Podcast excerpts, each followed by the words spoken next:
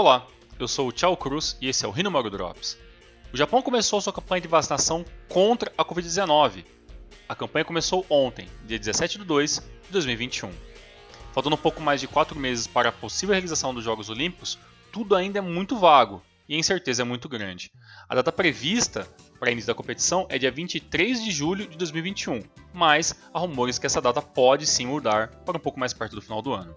De acordo com o governo japonês, a expectativa de vacinação é muito alta, 50 milhões de habitantes até o mês de maio. Número esse que seria um fator decisivo para a realização da competição internacional. Desde janeiro, o governo japonês começou uma campanha de informação e encorajamento para a sua população.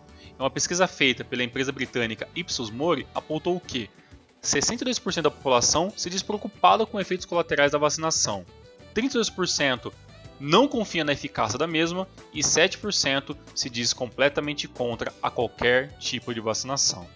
Apesar do estado de alerta, a Geling caminha para ter o seu início na data prevista, dia 26 do 2. Mas a bola já rola neste final de semana, dia 20, com a tradicional Fuji Xerox Super Cup. O jogo acontece na madrugada de sábado, a 1h35 da manhã, horário de Brasília. Esse jogo terá transmissão pelo canal oficial da G-League Internacional, e o sinal está aberto para o Brasil.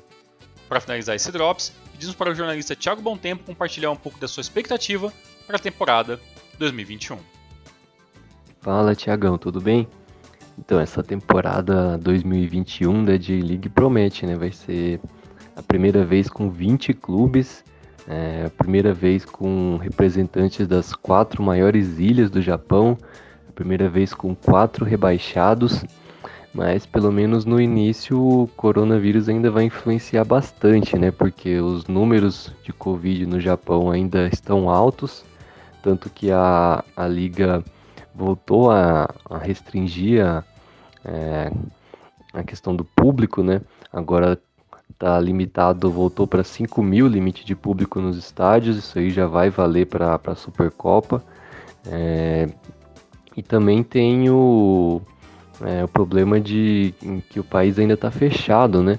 Então, é, jogadores estrangeiros que forem contratados agora não, não vão poder ter o visto para ir para o Japão, né? Então, é, clubes que contrataram agora jogadores estrangeiros que não estavam na, na J-League na temporada passada, é, não sabem ainda quando vão ter esses jogadores. É certeza que, que já é desfalque né, para pré-temporada, podem até perder as primeiras rodadas.